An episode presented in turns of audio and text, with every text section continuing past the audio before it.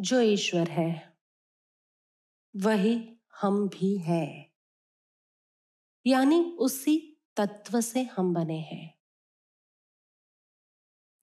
जो ईश्वर है वही हम हैं, इससे इस गलती में मत आ जाना, इस भूल में मत आ जाना कि हम ईश्वर को पूरा पूरा अनुभव कर पाएंगे।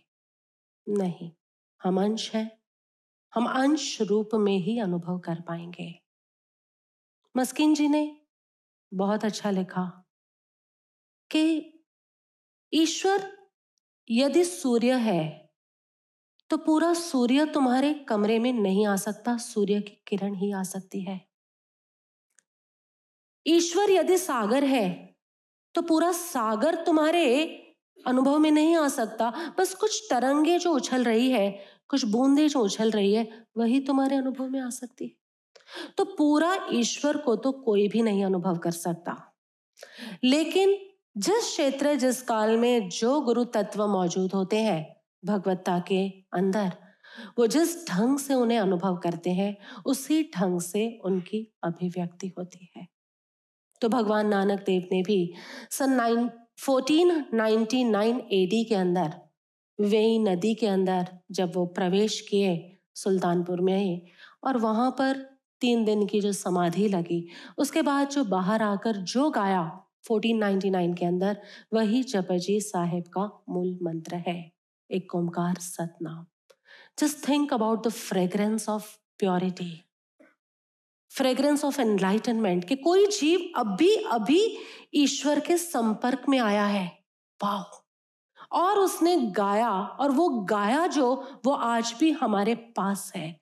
वाह, what a blessing, what a great blessing. मैं तो बोलती हूँ तो I have chill in my spine, रोंगटे खड़े हो जाते हैं कि वाह, किसी ने अभी अभी उस ईश्वर का दर्शन किया, और साथ में जो लिखा वो शब्द आज भी उपलब्ध है, मौजूद है। मौजूद है नहीं, हमारे हाथों में है, हाथों में नहीं, इतना ही नहीं, हमारे कंठ में है, और कंठ में ही नहीं, अब तो हमारे हृदय में भी है। So beautiful.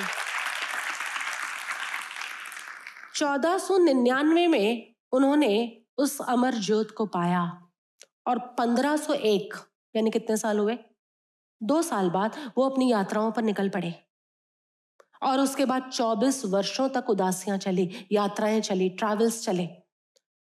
पूरी ये गुरु नानक देव जी की लाइफ हिस्ट्री देखेंगे तो पहले there was struggle for enlightenment, और जहां स्ट्रगल फॉर एनलाइटनमेंट खत्म हुआ, then the spreading of enlightenment.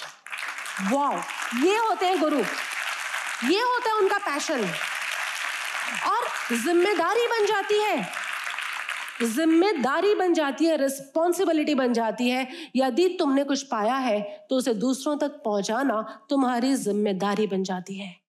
तो भगवान नानक की भी ये जिम्मेदारी बन गई। तो 1499 के अंदर वह परम अनुभव हुआ, उसे एक ओंकार का दिव्य अनुभव हुआ, और उसके बाद 1501 से 1521 तक तो चारों डायरेक्शंस मेजर। पहले गए हिंदुओं के मुख्य धर्म स्थलों पर, सेंट्रल एंड ईस्टर्न इंडिया, उसके बाद गए बुद्ध संप्रदाय के प्रमुख धर्म स्थानों पर और उनको वहां पर बोध दिया, फिर गए नाथों और योगियों के स्थान पर, लासा, ले, उन सब जगहों पर गए और योगियों को उपदेश दिया। अरे योगी तो आश्चर्य में भर जाते थे, ये नाथ कुल के जो योगी थे, they had psychic powers, they had yogic powers. तो वो लोग गुफाओं में रहते थे, 200-200 वर्षों की उनकी आयु होती थी, लंबी लंबी दाढ़ियां, और प्राणायाम में एक बार घुस गए तो घुस गए, रेचक लगा तो लगा, कुंभक लगा तो लगा, महीनों तक नहीं छोड़ते थे, ऐसे प्राण पर उनकी मास्टरी थी। तो उन लोगों से भी मिले और ऐसी ऐसी जगहों पर गए, तो नाथ योगियों को डाउट होता था, और गुरु नानक देव जी जब वहां पहुंचे तो उनसे पूछते भी, आपके पास भी क्या यौगिक विद्याएं हैं, आप यहां तक पहुंचे कैसे? क्योंकि उन योगियों का मानना था कि जिनके पास यौगिक विद्याएं हैं, the one who knows the means of transforming the energies through prana, प्राण वायु को ट्रांसफॉर्म करने की विद्या जिसको पता है वो यहाँ पहुंच सकता है। तो गुरु नानक देव जी सहज में स्वभाव उनको जवाब देते थे कि मुझे कोई यौगिक विधि नहीं आती, ये एसआरएम के लोगों के लिए है, मुझे कोई भी यौगिक विधि नहीं आती, बस मेरा ईश्वर से प्रेम इतना है, उस प्रेम के प्रसाद रूप में यहां तक पहुंच गया हूं।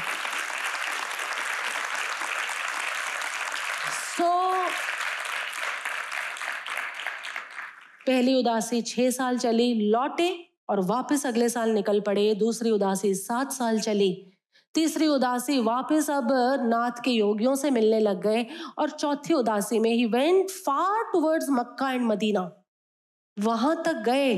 घोड़ा गाड़ी कुछ नहीं था, वो और मर्दाना दोनों बस निकलते और मस्ती में वो मर्दाना अपना रबाब बजाता, गुरु नानक देव जी गाते रहते और जा जाके लोगों को संदेश दिया। क्या पैशन होगा उस गुरु का।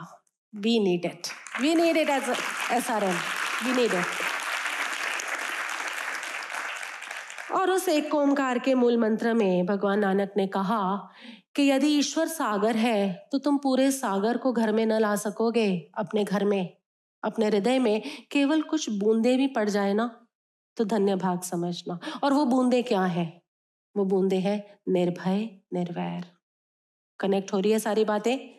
पिछली बार आया था, तुम अकाल नहीं बन सकते, तुम अजूनी नहीं बन सकते, तुम सहभम नहीं बन सकते, तुम क्या बन सकते हो? निर्भय, निर्वैर। पूरा सूर्य तुम में, तुम्हारे घर में नहीं आ सकता, किरण आ सकती है, और वो किरण है निर्भय, निर्वैर।